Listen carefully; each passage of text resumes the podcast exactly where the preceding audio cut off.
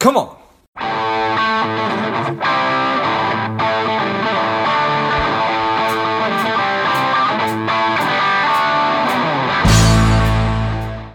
Hello, dear listener. Before we get into today's show, quick ask. If you find value in today's show or you've gotten value out of a previous show, please leave us a quick five star review. Be super grateful. Thanks a lot. Welcome to Money Savage, a savage approach to personal finance. This is George Grumbacher, and the time is right. Welcome today's guest, a strong and powerful Mark Winters. Mark, are you ready to do this? Let's do this. Excellent. Let's let's do this.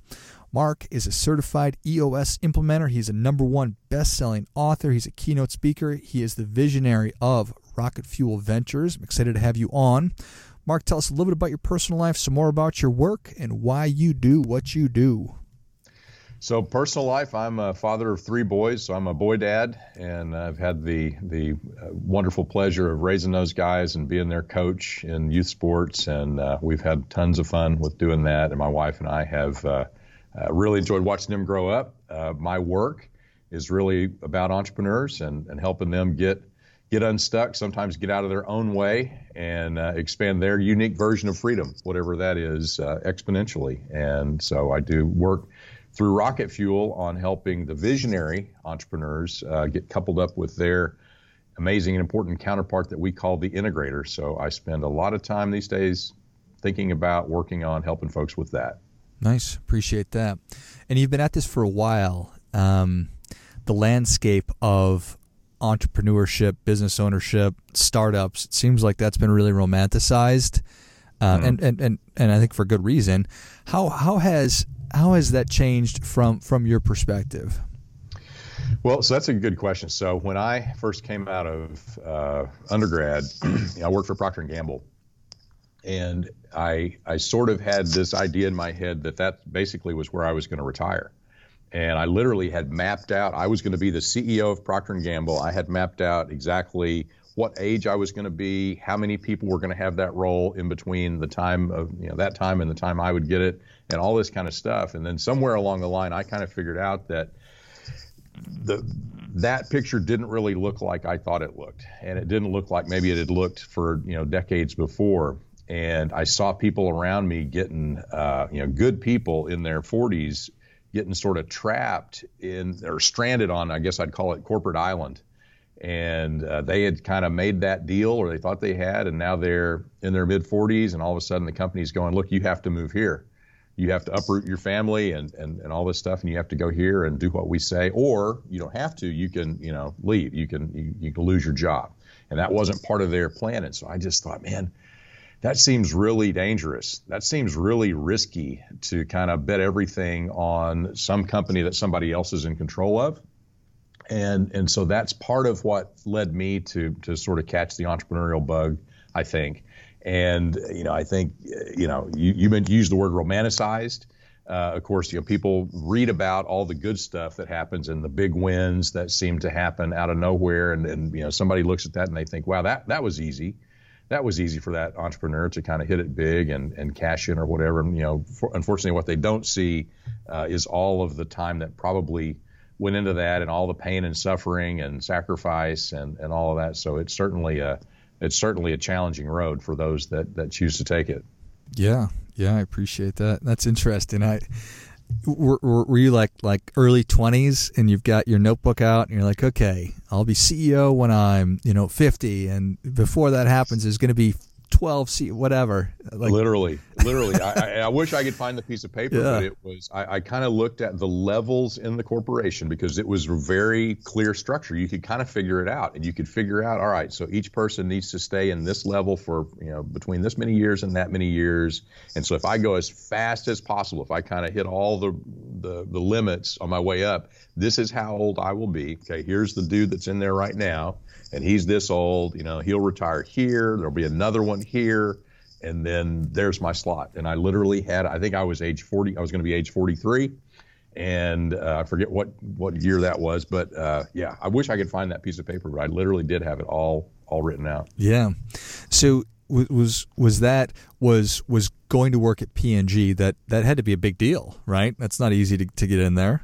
It seemed like it. Uh, you know, I, I, just did on campus interviewing out of the University of Oklahoma and uh, just kind of talking to my, my, my buddies. It seemed like I got a pretty good deal coming out in terms of, you know, what I was getting paid and the opportunity. And, you know, people talked about uh, the training was going to be fantastic and I was going to learn so much.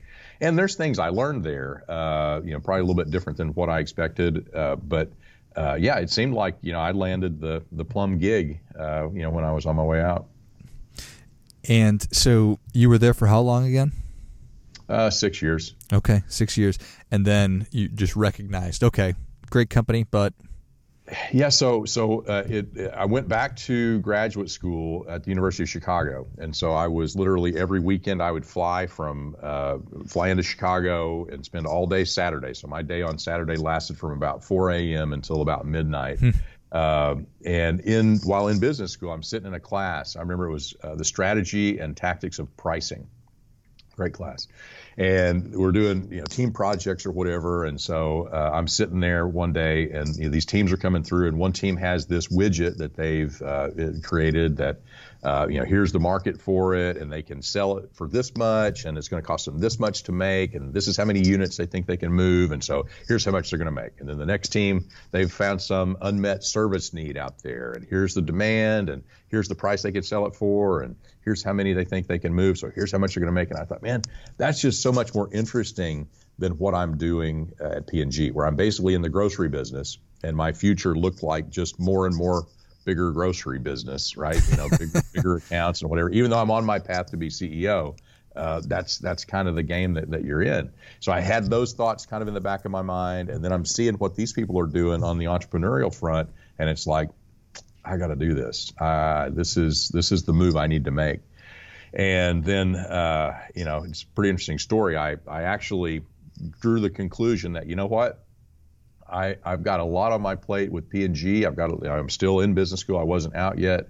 And if I'm really serious about this, if I'm really going to make this move, then I, I kind of need to burn my boats. I kind of need to really commit. And so I quit P&G, uh, you know, which was sort of uh, unheard of and, uh, and unexpected, and uh, and just set off and and did it. And uh, you know that led to now I think 14 different companies that I've either started myself, bought from somebody, shut down or sold off, and all different kinds of industries, uh, all different sizes, all different you know degrees of success or failure. Uh, so yeah, it's been quite a quite a quite a ride. Nice, yeah, I appreciate that. So through all this experience, and now you've worked with with thousands of of of other companies with EOS, um, or hundreds, lots. Um, is it enough just to have a great idea, or how, how often do you see this amazing idea and then it just doesn't go anywhere? Oh, I love that you said that. So, yeah, so ideas are frankly a dime a dozen. And uh, most visionary entrepreneurs have drawers of them just sitting there, not doing anything but gathering dust. And so, you know, in my experience, it's the execution side of that. It's the ability to take that uh, that napkin, that whatever, and actually go execute on it and make it happen. That makes all the difference. And so, yeah, that's that's the scarce ability, the scarce, you know, commodity out there in the marketplace is actually being able to make it real. Yeah, and you know, as, as I said that, you, you realize probably everybody that I know and everybody you know probably has had some kind of an incredible idea or it's just a, a new product or, or, or a better way to do something, but for a million different reasons, probably 99.99% that never comes to fruition because it is the execution of it. And that's really what that's really what, what, what you're all about. Yeah, I mean it's frustrating for as a as a visionary entrepreneur myself. You know, I've got things that I'm like, I drew that up. I wrote that up, and then I didn't do anything, or I wasn't able to do anything, and then I saw it actually happen. You know, one I remember was back in actually in business school, I, which would be the early '90s. I had the idea of combining a printer, a fax machine, and a copier. Nice because I had in my office, I had three big separate machines. I thought that's stupid. These things all basically have the same things inside them. Why can't we put that all into one? And then I just kind of scratched my head. I'm like, I don't know how to do that, you know. But but but I can see the need, right? And and so yeah, so the visionary that can see that need, and then the you know the integrator the, the, the execution oriented resource that can make that happen that's a that's a killer combination. So tell me a little bit more about that that that that, that term. So the visionary is the person with the idea. That's oftentimes the founder. And then this integrator is is is the controller or the chief operating officer the, the person who drives everything yeah, so think about the visionary. A lot of times they're the founding entrepreneur, but they're the one that has that entrepreneurial seizure and says, "Yeah, let's." let's they, they, they burn the boats, they make the jump, they they see the opportunity, and they make the leap in some form or fashion. And there's a certain amount of uh, comfort with risk that they have to have, right? So they can deal with uncertainty. They, uh, you know, they they feel like even if this thing crashes and burns, I'll be able to, you know, rebuild it, rise from the ashes, whatever. And the integrator's not wired like that but you know the integrator they are able to make things happen. They are able to get things done. And and frankly they kind of need that juice. They need that idea. They need that vision to give them something to work with. Uh, so they're really different. And and you know left to their own devices they can be really kind of uh, combative and, and really frustrate each other. There's a lot of natural friction there. But when we see an entrepreneurial company that has both in place uh, you know they can they can do magic and you use the the, the title, you know, COO. Uh, uh, you know, when you kind of think about it in terms of traditional titles, you know, the visionary may be often the the owner, the founding entrepreneur, maybe the CEO, uh, chairman. Sometimes they, you know, a lot of different possibilities there. The integrator, a lot of times we'll find them as the COO, the general manager, maybe the president, uh, you know, maybe the head of operations. So there's different titles, but as you know, titles can be really misleading and confusing. Confusing. So we really like to focus on just the functional description here's what they do, right? And so the visionary generates the ideas. The integrator takes that and works in partnership with them to then orchestrate execution harmoniously through and between all the different functions of the company to make it happen, make it real out there in the world. I, I, just based on what you described, it, it, you, you probably can have one without the other, but if you do, you're probably leaving so many efficiencies on the table, and you're probably never going to reach that total potential. Yeah, so if you, you know, it's most common in my experience that you'll find a visionary without an integrator. And what they're doing is they're kind of filling both, both roles, and they're usually not doing the integrator role very well. So they're, you know, they can do their visionary thing, but they're trying to do this integrator thing. They're not doing it well, so they're frustrating their people. They don't like to do it, so they're frustrating themselves. And all that energy is frankly coming away from what they could be doing as a visionary. So it's just all suboptimal, right? An integrator on their own, typically they didn't start a company, right? Because they, they, they, don't, they don't really feel that. So they, they probably didn't do that. They may have inherited one uh, or been left with one in some way. And, and, and then they're kind of there by themselves, and, and their success uh, is going to be a function of how much visionary their business really needs. So if it's a static, flat, simple business, uh, they may be fine. Mm-hmm. Uh, but if it's a dynamic, growing, uh, rapidly changing, lots of complexity, uh, lots of different opportunity and, and risk out there on the horizon, they're probably not going to be in, in as good a spot as they would be if they had a, an effective visionary that was part of their team. Yeah, it makes sense. Like any great relationship, right? That's right. And we spend a lot of time, and I, I don't know what the I don't know what the numbers are for, for online dating and matchmaking, but I bet it's I bet it's a trillion dollar industry at, at this mm-hmm. point so it's easier said than done to find your perfect match or mate. How, how, what if, if, if, I'm a visionary and I don't yep. have one, if I don't have an integrator or vice versa, like how, how, how, how, how do you figure that out? So, so first I want you to think about a construct I, I talk about as the three piece puzzle. Okay, so the, the first two pieces are the visionary and the integrator themselves, and and think of the edge where they connect, and we've got to understand the shape of the, those edges, right? So start with really the visionary because typically they're the one that's initiating the search because they're like that example, they're they're doing both uh, and they're feeling it, and so it begins with the visionary really looking at themselves and going, all right, who am I? What do I want? Uh, what do I really like to do? What do I not really like to do? What am I really great at? What am I not so great at? And really kind of building out the shape of that edge Uh, and we have an assessment to help do this. Profiling companies can help you understand parts of this, right? But it's about looking at themselves and really understanding the shape of that edge. And then from there, the other piece of the puzzle, the third piece, is the business itself. And so we talked about how much vision does a business need. We can kind of do the same thing with uh, how much integrator a business needs. And, and talk about these as the, the visionary spectrum and the integrator spectrum. And on the integrator spectrum, you know, it can be, you know, really we just need kind of project management. We just need kind of simple, you know, focus on execution, sort of on a smaller scale, uh, which is still a form of integration, kind of pulling the different players together to, to make it happen. Or again, it may be a big global, multi-discipline, multi uh, operation kind of a business that the integration puzzle that for them looks a lot different. So you got to understand where they are on that spectrum. So if I understand my visionary, I understand my business and the shape of those edges, we kind of back into what we're looking for for that integrator puzzle piece, right? That's going to fit right in and, and give us the best solve. And of course, the question is, uh, you know, typically when I'm talking to a visionary and they read Rocket Fuel, they read the first chapter it's all about them. They love that chapter, and then they and then they read the second chapter, and it's about the integrator, and they kind of go, "Hmm, that that kind of makes some sense to me. I think I think that would help me." And then they go, "Great, how do I find one?" And candidly, that's when it gets hard. And so they've got to go through this exercise to to understand those shapes, understand the gap that's missing, and then they've got to figure out how they're going to pursue it. One option is there are recruiters out there that have really begun to focus their practice specifically on finding integrators. And so, you know, if you want to uh, spend the resource to get somebody to help you that does that stuff all the time, that's a, a great way to go.